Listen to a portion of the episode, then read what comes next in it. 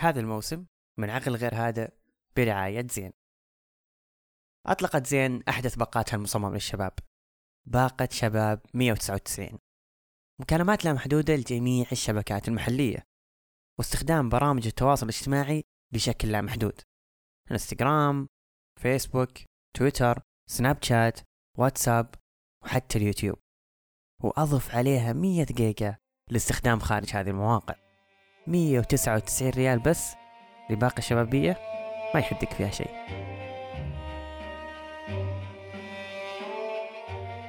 تخيل أن يأتيك الإلهام في اللحظة التي يجب عليك فيها أن تبدي برأيك في اجتماع مهم، فيقف ذهنك عن ممارسة جميع أساليب المعالجات العصبية التي تحتاجها لتنطق بكلمة أو كلمتين محاولا فيها شرح وجهة نظرك، ولكنك لم تنطق.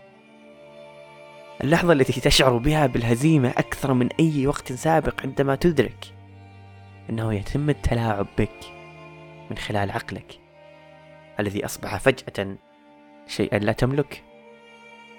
على طرف لساني لم تعد هي الجملة المناسبة للتعبير عندما يخونك ذهنك ولغتك الأم، عندما تضيع في الترجمة.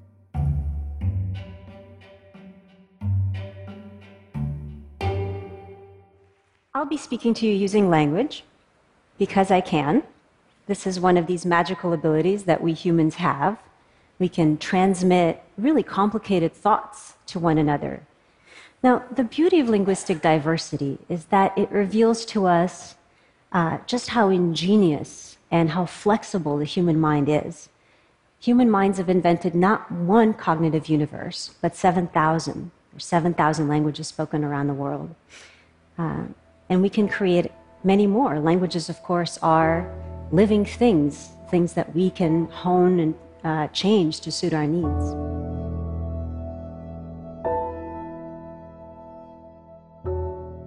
أهلاً.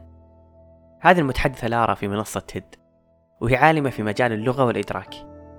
كانت تقول أن يكمل جمال التنوع اللغوي في أنه يكشف لنا قد إيش العقل البشري عبقري ومرن، وإنه ما صنع لنا إدراك معرفي واحد فقط، بل سبع آلاف سبع آلاف لغة منطوقة حول العالم، كل واحدة منهم تمتلك إدراكها المعرفي الخاص فيها.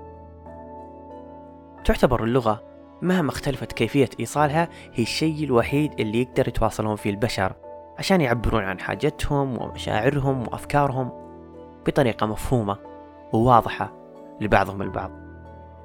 اليوم يتحدث البشر ما يقارب سبعة آلاف لغة حول العالم. هذه اللغات تعود إلى عائلات مختلفة وأصول قديمة جدا لآلاف السنين، ولكن ما في أحد اليوم يعرف إيش هي أقدم أو أول لغة خلقت. لكن حسب ما وصل الباحثين أن اللغة السومرية هي أقدم لغة معروفة الآن لأنها أول لغة كتبت، لكن اللغة موجودة قبل الإنسان. الملائكة والجن كانوا يتحدثون اللغة، ولما خلق آدم عليه السلام أيضا كان يتحدث لغة معينة، بس للآن ما حد يعرف وش هي. قدرت منظمة اليونسكو اللغات الإنسانية اللي انقرضت تماما في القرن العشرين بنحو ثلاثمية لغة. يعني تخيل كمية الثقافات اللي راح تموت تدريجيا مع موت لغتها. والله يوجع جدا مجرد التفكير أن أحدهم انمحت ثقافته بس لأن لغتها ما عادت تستخدم كالسابق، فما بالكم بالعدد الكبير هذا من اللغات اللي تتلاشى ببساطة سنة بعد سنة.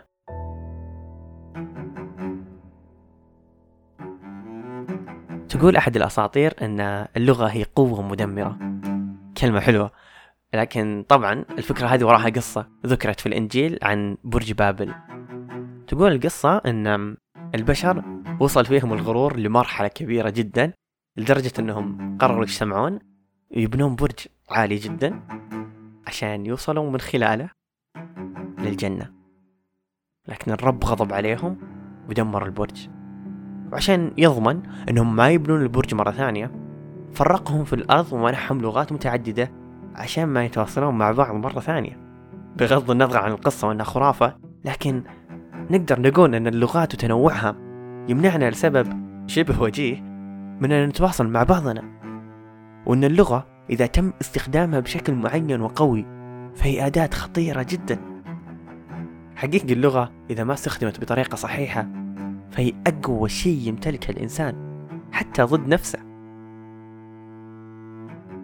باللغة نقدر نتواصل ونتشارك أفكارنا ونؤثر على الآخرين. باللغة تقوم الحروب.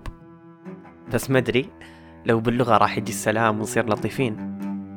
ما قد فكرتوا فيها؟ لو كل العالم يتكلم لغة واحدة بس إيش بيصير؟ ممكن العلم ينتشر لشريحة أكبر لأن الترجمة تقلل جدا من احتمالية انتشار المعرفة. حنكون عالم رتيب بدون إبداع لأن أنماط الحياة مرتبطة ارتباط وثيق تطور اللغات. أحس سمعيا حيكون مرة ممل، ولأن اللغة مرتبطة بالثقافة والفن والموسيقى كل شيء راح يكون مألوف بالنسبة لنا، وراح ينغلق علم كامل يشكل مصدر إدهاش بالنسبة لي، لأن كلمة جديدة من لغة جديدة بصوت جديد يعني لي دهشة جديدة. ما راح يتغير شيء لأن اللغة ما هي مشكلتنا، مشكلتنا هي معتقداتنا وأفكارنا. اليوم فيه أكثر من أربعمائة مليون متحدث باللغة العربية. هل الوطن العربي متحد؟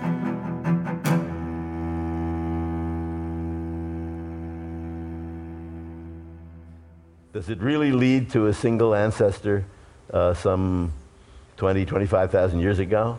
And what if we go back beyond that single ancestor when there was presumably a competition among many languages? How far back does that go? How far back does modern language go? Do how many tens, how many tens of thousands of years does it go back? Do you have a hunch or a hope for what the answer to that is? Well, I would guess that it must, that modern language must be older than the cave paintings and cave engravings and cave sculptures and dance steps in the in the soft clay of the caves in Western Europe in the Ordination period, some thirty-five thousand years ago or earlier. I can't believe they did all those things and didn't also have modern language.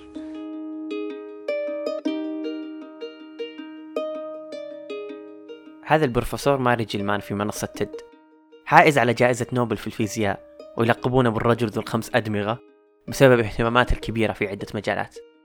كان يقول أن اللغة بشكلها الحديث مستحيل ما كانت موجودة من قبل، حتى الرجل الحجري والرسومات والتماثيل في الكهوف من قبل ثلاثة آلاف وخمسمائة سنة تقريبا.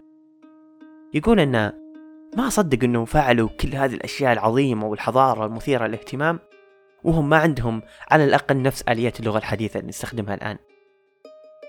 ويتساءل إلى أي عصر تعود هذه اللغة الحديثة اللي نتحدث فيها الحين؟ إيش أصلها؟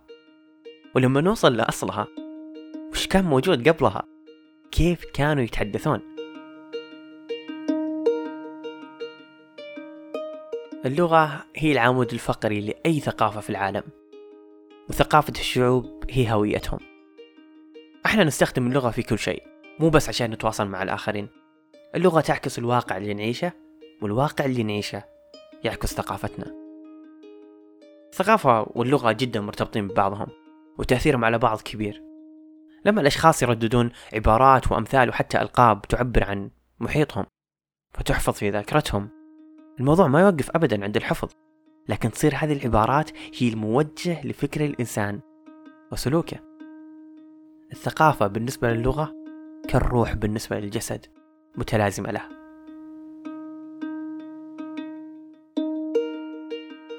من أعمق الأمثلة اللي أحبها في تأثير اللغة على سلوك وفكر الإنسان هي اللغة الألمانية اللي تضم أعظم فلاسفة العالم، ماركس، نيتشه وغيرهم الكثير. الألمانية واحدة من أصعب اللغات للتعلم، وتمتلك حتى كلمات ما تقدر تترجمها لأي لغة أخرى، وبكذا صارت الألمانية هي لغة الفلسفة بعد اللغة اليونانية. وهذا الشيء الغريب اللي أعطى للألمان ثقافتهم القوية الصارمة حتى في طريقة تعاملهم وأساليب عيشهم.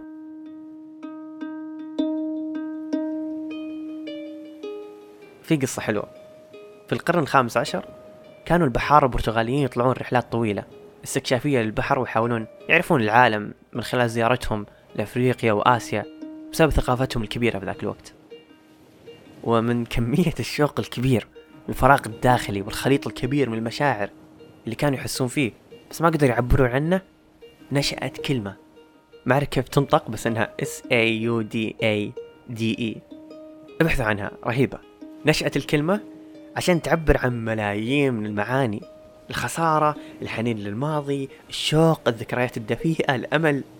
فتخيل أن ما في ولا كلمة إنجليزية تتضمن كل هذه المشاعر الكبيرة في وصف واحد. عظيم قد إيش البشر قدروا يكيفون اللغة حسب احتياجاتهم ومتطلباتهم.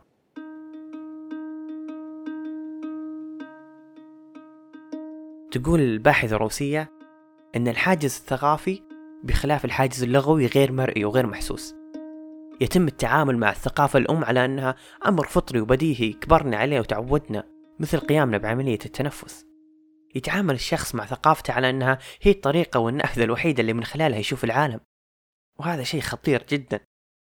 الوعي بأن الثقافة الأم ما هي إلا واحدة من ضمن مئات الثقافات المتعددة ما يجي إلا من خلال التعرف والاطلاع على الثقافات الأخرى، أو حتى تعلم لغة جديدة. بالله اسمعوا معي هذا اللقاء اللي انبهرت فيه جدا لبرنامج داود الشريان في حلقة جراحة المخ. كان في مريض اسمه محمد، الله يشافيه ويعافيه، حصل له ورم في أحد مناطق المخ، بس مو هنا الموضوع. محمد مترجم، وتخيلوا أن وظيفته فقط كانت هي التهديد الأكبر له في هذه العملية. اسمع إيش صار. أنت أنت شغلتك مترجم صح؟ إيه أنا مترجم، وجاء الورم بمنطقة التخاطب. آه. إيه. هو لحظة خليك معي محمد. هو الآن لا فيصل لما سويتوا له العملية كان ممكن يفقد واحدة من لغته؟ إيه نعم الأستاذ محمد. فالمشكلة إنه مترجم. م. عنده لغتين، اللغة العربية واللغة الإنجليزية، م. وأعتقد إنه عنده لغة ثالثة. إزالة الورم لابد أن تكون والمريض صاحي ويانا، لابد أن يكون صاحي. الآن في خلينا في موضوع، بما أنه مترجم الآن فيه منطقة للإنجليزي وفيه منطقة للعربي. صحيح، عجيب، قريبة من بعض لكنها مختلفة. اللغات فيها منطقة بالمخ. إذا تعلم المخ أي وظيفة وقت طفولة، مراحل الطفولة، وقت النمو، نمو الدماغ، ايه؟ ونمو تكوين الوظائف تكون متركزة في مكان واحد. مم. لكن إذا تعلمها بعد ما تكونت الوظائف، الدماغ بيحاول يلاقي لها مكان أوسع. آه. تحتاج إلى أعصاب، يحط زي الملاحق هنا وهنا وهنا. صحيح. فبتلاقي إنه اللغة الإنجليزية مكانها أكبر من اللغة الحربي. كانت اللغة الإنجليزية بجنب العربي ولا كيف؟ قريبة جدا، قريبة جدا، لأنه هو مترجم. ومحمد كان يعني كان عنده لغتين، أنت كنت تخشى أنه يفقد واحدة منهم لأنه أستاذ محمد وظيفته مترجم، وظيفته هي اللغة. إيه لو طلع من عمليتك مشيول اللغة الورم وراحت اللغة الإنجليزية سيخسر شغله، يتأثر يعني حياته، نسميها إحنا الكواليتي أوف لايف، الجودة النوعية للحياة. راح تأثر وظيفته، راح تأثر جودة حياته. م. فكان يعني من المهم جدا، وهذا كل المرضى، لكن بالنسبة له حالة استثنائية لأنه اللغة حياته قائمة على إجادة اللغتين.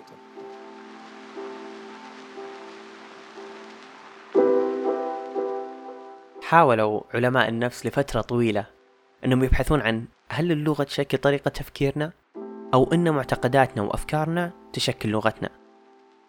أحد العلماء اسمه وورف في عام ألف وتسعمائة وستة وخمسين قال أن اللغة تحدد الفكر، واستشهد بدليل أن الشخص اللي لغته الأم في أصلها ما تستخدم الماضي كوسيلة للتعبير راح يجد صعوبة كبيرة في التفكير بالماضي حتى. يعني تخيل أن مخك مو بقادر يستوعب أشياء كثير، ويصنع حاجز بينك وبين بعض الأفكار والمشاعر بس عشان لغتك كانت محدودة بزاوية من الزوايا.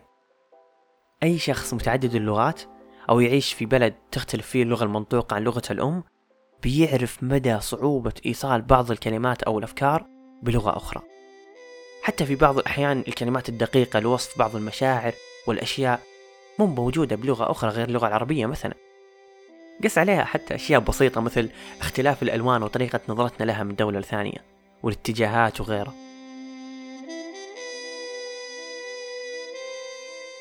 اللغة أسلوب تفكير، وكشخص لغته الأم العربية لما تفكر بشيء فأنت تفكر بطريقة مختلفة عن شخص لغة الأم الإنجليزية مثلا، لأن أفكارنا راح تحدها ثقافتنا ومحيطنا وحتى اللغة بحد ذاتها.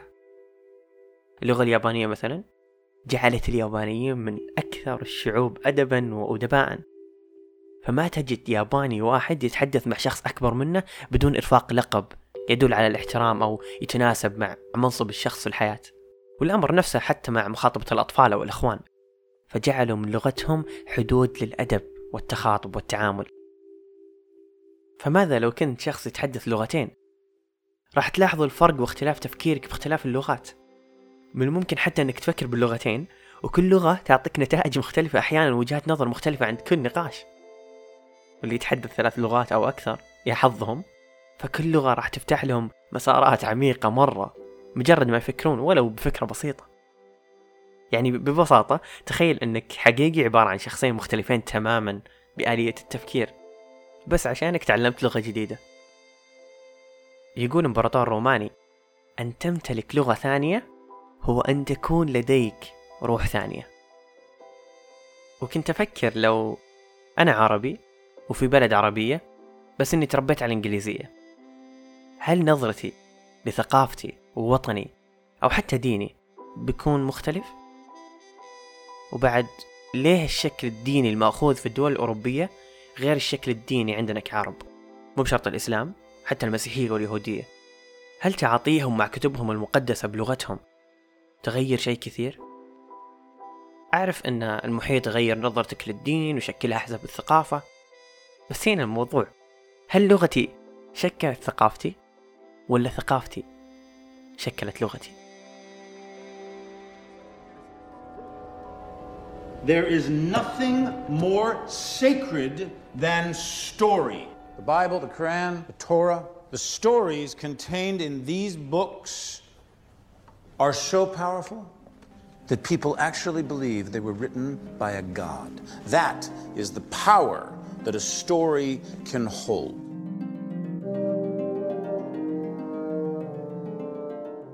هذا مشهد عظيم من فيلم السيرة الذاتية لكاتب رواية الحارس في حقل الشيفان.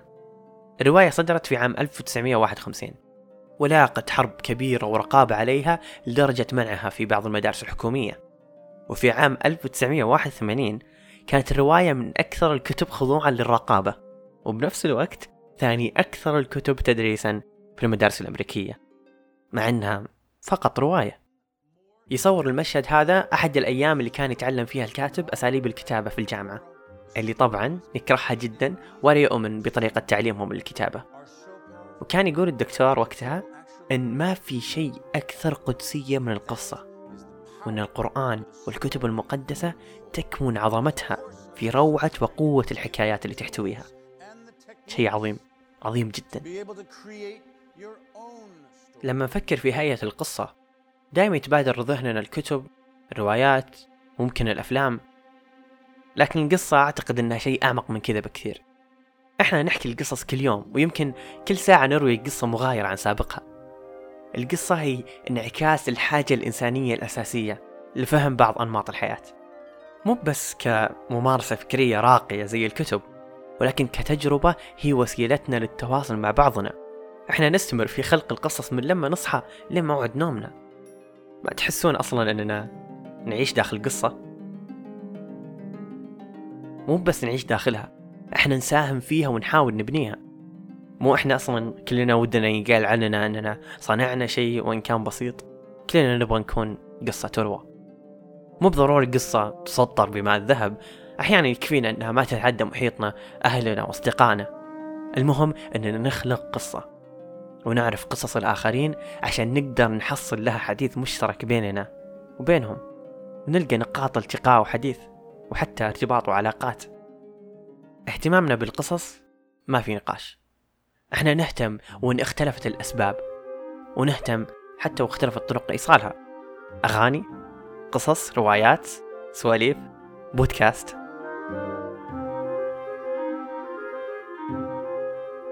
اهتمامنا فيها هو اللي يوجه شركات كثيرة عشان تستخدمها كوسيلة ربح. ما سبق وتساءلنا ليه تدفع أمازون، نتفليكس، ديزني، بيكسار ملايين الدولارات على الأفلام والقصص؟ ببساطة لأنها مؤمنة أن القصة هي أسلوب التحكم الجديد بكل شيء، العاطفة، العلاقات، المجتمعات، وحتى السياسة. فكروا بعد، ليه تم منع الحارس في حقل الشوفان وهي بس رواية؟ حرفيا بس رواية. منصة تيد ونجاحها الكبير حتى وهي أغلبها عبارة عن علم وأرقام وبيانات وممكن حقائق ما تهمك، بس إن جميع متحدثينها يمتلكون قصة تخليك توقف وفجأة تشعر إن الموضوع يهمك ولازم تتحرك تجاهه. ولا تتوقعون ليه بكل حلقة نستخدمهم؟ لأننا نصنع من خلالهم قصة. ما إحنا إلا مجرد قصص وحكايات. القصص هي اللي تصنع الأشخاص والأشياء، وأحيانا هي اللي تعطي قيمة لهم. من غير قصة تروى إحنا شيء ناقص، شيء يحتاج تكتمل عناصره عشان يعيش بشكل سليم. بالضبط لهذه الدرجة، حكايات عن ذكريات الأشخاص وحتى قصص عن كيف حياتنا السخيفة تمشي، قصص تخليك تقشعر لما تحكيها لك والمخك بين أربع جدران. أحيانا أفكر تعبت أسمع قصص وجاء وقت أحكي عنها، وأحيان ثانية وهي الأغلب مبارك، هل بيجي الوقت اللي تطالع فيه نفسك من طرف ثالث كعادتك؟ لكن ذي مرة تعرف أن ما عاد صارت الأمور تفرق معك، ما عاد صارت وسيلتك الحالية للتعبير أمر يشبع شيء داخلك، فقط كل شيء ممكن يساعدك تكون ألف شخصية وتصور.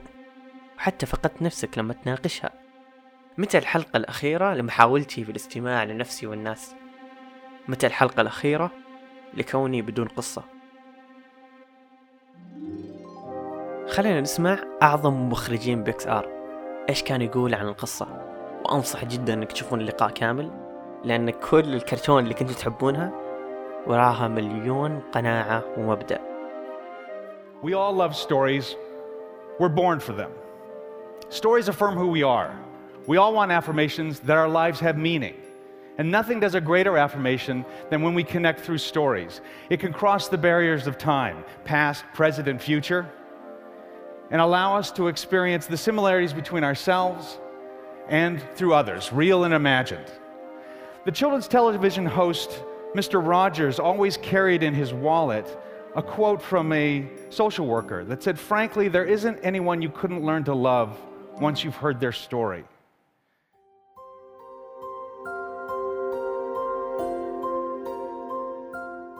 وعلى طار الحكايات والقصص، تكلمنا عن الاحترام في اليابان وكيف هو الوحدة كون لغتين شبه مختلفتين في بلد واحد. لاحظوا أن بس الاحترام أضاف لغة جديدة مو بأي شيء آخر غيره. بس ما ذكرنا كيفية تأثير الثقافة اليابانية على اللغة نفسها. لكل فعل ردة فعل، فكمية التأثير اللي يجينا بسبب اللغة إحنا بعد نأثر باللغة بطريقة ما، وترجع هي تأثر فينا حسب المتغيرات اللي سببها تأثيرنا عليها. كيف؟ الأدب الياباني انبثق من وسطه بعد الحرب، فبدل أن تؤثر فيهم اللغة هم أثروا على لغتهم بسبب الأحداث اللي عاشوها.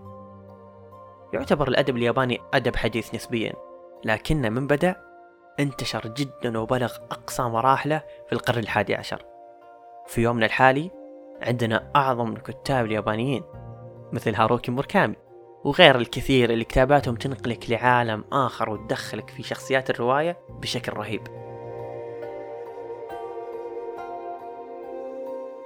في عام ألف وتسعمية وثمانية وسبعين كان هاروكي موراكامي في مدرجات ملعب بيسبول يتابع فريقه المفضل، وفي اللحظة اللي أحرز فيها فريقه هدف رهيب أدرك في ذيك اللحظة بالضبط فجأة إنه يقدر يكتب، فراح البيت وكتب أول رواياته وهو عمره تسعة وعشرين بدون أي خبرة سابقة أو تجربة في الكتابة. ليه هاروكي يا مبارك؟ أحس هاروكي من وجهة نظري أعاد تشكيل الأدب الياباني بما تقتضيه ثقافته اللي اكتسبها من اللغتين، اللي بتشك بلحظة معينة أن جميعها هي لغة الأم. يدرس الأدب الإنجليزي في الجامعة، وفيه كتاب له ما عرف يكتب مقدمته إلا باللغة الإنجليزية، وبعدها ترجمها للياباني لأنه يعتقد أن اللغة اليابانية صعبة الفهم لو خلاها هي لغة كتابات الرئيسية. ويقول عندما كنت في سن المراهقة فكرت كم سيكون رائعا لو تمكنت فقط من كتابة رواية باللغة الإنجليزية. كان لدي شعور بأنني سأتمكن من التعبير عن مشاعري بشكل مباشر أكثر مما لو كتبت باللغة اليابانية. توزع ثقافته بين الطرفين الشبه متناقضين اللي هو الياباني والإنجليزي خلق فجوة صغيرة بينه وبين الأدب الياباني، أو حتى الشعب الياباني نفسه من القراء والنقاد اللي يشوفونه مجرد متغرب في أفكاره، ويصعب عليهم فهم بعض حكاياته اللي لازم جميعها تحتوي على الطابع الإنجليزي والياباني في نفس الوقت، واصفينه بمشوه للثقافة اليابانية أحيانا. وحتى أعظم رواياته اللي باعت أكثر من مليونين نسخة، اللي هي الغابة النرويجية، قال عنها في لقاء في مجلة نيويوركر: بصراحة في البداية لم أكن سعيدا في العالم الأدبي في اليابان، كنت غريبا متسلل في عالم الأدب الياباني التقليدي. قال بعض الناس أنني كنت صوتا جديدا في الأدب الياباني، وقد وصفني بعض الأشخاص بأني فاسق، لذلك كنت مرتبك ومندهش، لم أكن أعرف ما الذي يحدث، لذلك هربت من اليابان وذهبت للخارج. أولا ذهبت إلى إيطاليا واليونان، أمضيت عامين أو ثلاثة، ثم كتبت الغابة النرويجية، ومجددا كره الناس تلك الرواية في اليابان. أنا كعنصر محايد بين الطرفين، لا أنا آسيوي ولا إنجليزي، وأقرأ كتاباته بلغة ثالثة اللي هي العربية، أقول إنه حقيقي إنسان غير مفهوم. بتلاحظ كثير بكتاباته أن التخبط اللغوي والثقافي هذا مؤثر جدا حتى في شخصياته اللي تكون يابانية الجنسية وإنجليزية الطباع والاهتمامات حتى، وغير من التصرفات اللي تعتبر في اليابان شاذة، ولكنه يطرحها كمخ إنجليزي آخر بداخله. المزيج العجيب هذا هو اللي خلق هاروكي. أحس أن غرائبية هاروكي ما صنعها إلا ازدواجية ثقافته العظيمة هذه. وأكرر، العجيب من مضحك أن الثقافتين حرفيا نقدر نقول متناقضتين، فإنك تحملهم جميعهم في داخلك بدون جحد أو ميلان لأي واحدة منهم. يشكل تساؤلات كثير مرة براسي عن هذا الشخص قبل هذا الكاتب، تساؤلات عن كمية التناقضات اللي داخل فيها هو، اللي ما لها لحظة وقوف عن ألف شيء تربى عليه على يد والدين يابانيين محافظين، وألف شيء درسه ودرسه حتى ينافي كل ما حفظه مخه المحافظ لما كان عمره عشر سنين. هاروكي هو لغزي الوحيد تجاه الأدب واللغات وتأثيرها على الفرد، ورواياته هي الابن البار لروحي، وهذا يخليني أشك في نفسي بأنه لا يكون خلاني أتقمص ثلاث ثقافات وثلاثة مبارك يفكرون داخلي بكل لحظة أقرأها. ما أعرف، بس هاروكي غير.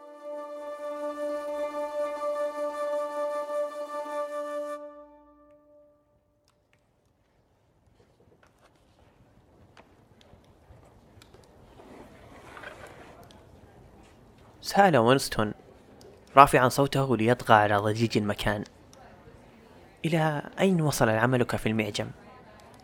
أضاء وجه سايم عند ذكر اللغة الجديدة، انحنى برأسه فوق الطاولة حتى يتمكن من الكلام بصوت منخفض وقال: نحن نضع اللغة في صيغتها النهائية، في شكلها الذي لن يجري الحديث بغيره بعد ذلك، وعندما ينتهي عملنا سوف يضطر الآخرون من أمثالك أنت أن يتعلم اللغة من جديد. لعلك تظن أن اختراع كلمات جديدة هو عملنا الرئيسي، لا أبدا، نحن لا نقوم بهذا أبدا، نحن نحطم الكلمات، يجرى تدمير عشرات الكلمات بل مئات الكلمات كل يوم، إننا نسلخ اللغة حتى عظامها.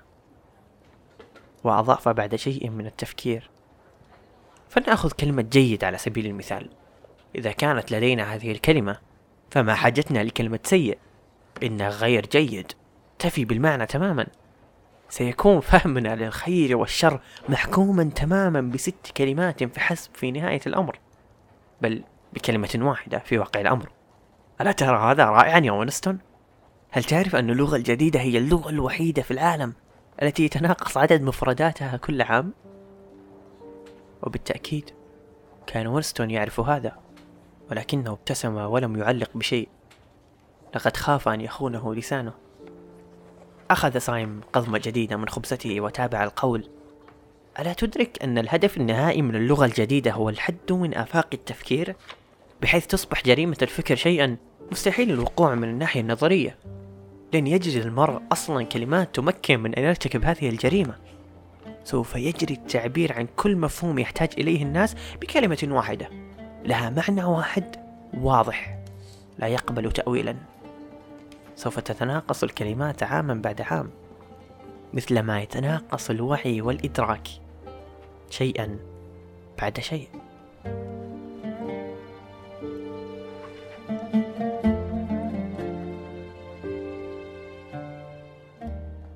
جملة البشر قدروا يغيرون اللغة حسب احتياجاتهم وتطلباتهم خلتني أفكر كثير عن هيئة عالمنا الحالي وتعاطيه مع اللغة، اللي وصلني للتساؤل: هل اختزال اللغة هو الموضة الجديدة للعصر الحالي؟ المشهد اللي قرأته هو من رواية ألف وتسعمائة وأربعة وثمانين. كانت تستخدم الحكومة اختزال بعض الكلمات واعتماد معجم رسمي للدولة يحدثونه كل فترة. تخيلوا كل هذا عشان تقلص من حدود تفكير الشعب وتحاول تضيق قدرته على التعبير عن مشاعره أو حتى تصعيب فهمه لبعض أفكاره. ممكن أبالغ، بس بنظري الثورة الرقمية فعلت نفس الشيء بس على نار هادية. مشكلة تطور اللغة بشكل اختزالي مشكلة عالمية، مو بنعاني منها إحنا وحدنا. ما أتكلم هنا عن عدم التحدث باللغة الأم، لأن هذا موضوع ثاني ما له دخل بخسارة اللغة. المقصد هو خسارة التعبير. الاختزال يشكل قواميس جديدة مع تراكم الكلمات الفردية اللي تغنيك عن الجمل الطويلة اللي تحتاجها عشان توصف شيء معين. بالنظرة الأولى راح يجيك شعور جيد كونك ما تحتاج هذا الكم الهائل من هذه الكلمات عشان تقول اللي بخاطرك أو اللي بمخك، وفي النهاية ما يعتبر أمر كبير دامك وصلت اللي تبيه للطرف الآخر أو لنفسك. لا، تعودك على اختزال مشاعرك في كم كلمة وعدم معرفتك لتكوين جملة بسبب غرقك في المصطلحات السريعة اللي جالسين نتعلمها في هذا الكم الهائل من التواصل السريع مع عشرات الأشخاص يوميا يخلينا نجري حتى في حروفنا وطريقة إيصالها. الأمر مو بمرة كبير وما يحتاج تخاف منه اليوم ولا حتى بعد خمسين سنة يمكن، بس قيم قدرتك التعبيرية الحالية مع قدرتك السابقة في صفوف المتوسط أو الابتدائي. أتوقع في كل عشر سنوات جديدة تتلاشى الكلمات المهمة من ذهننا لدرجة يصعب علينا استرجاعها. تقول وفاء: كانوا قبل يكتبون قصيدة من عشرات الأبيات عشان يمدحون محبوبتهم، الحين إيموجي قلبين وقضينا. وحقيقي قضينا، إيموجي باليد أحسن من عشر جمل على الشجرة.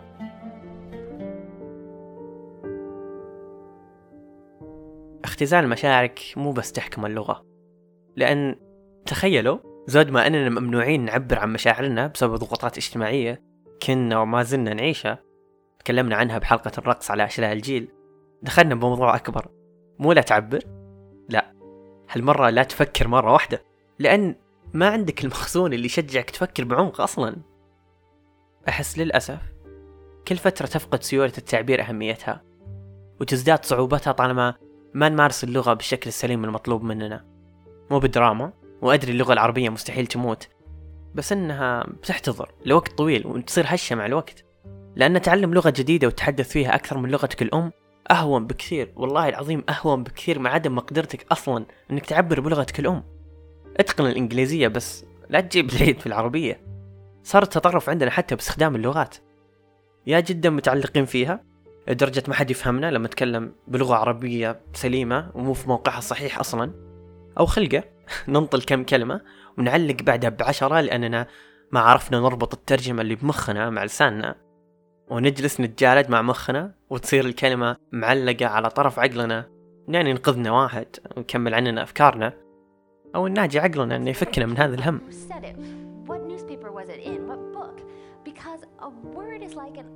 تقول إيرم ماكين وهي تشتغل في صناعة المعاجم إننا لو ما عرفنا إيش أصل الكلمة وبس صرنا نستخدمها بدون معرفة من وين جت وإيش تعني، ما راح يكون لها قيمة مع الوقت في داخلنا وراح تموت. ما نقدر نوقف اللغات عن التطور أو حتى الزوال، لأن اللغة لها حياتها ومسارها الخاص، بس بنفس الوقت هذا المسار يعتمد علينا. أبطال القصص اللي حكينا عنهم لن تروى قصصهم بدون لغة. إحنا اللغة. وأنا مبارك.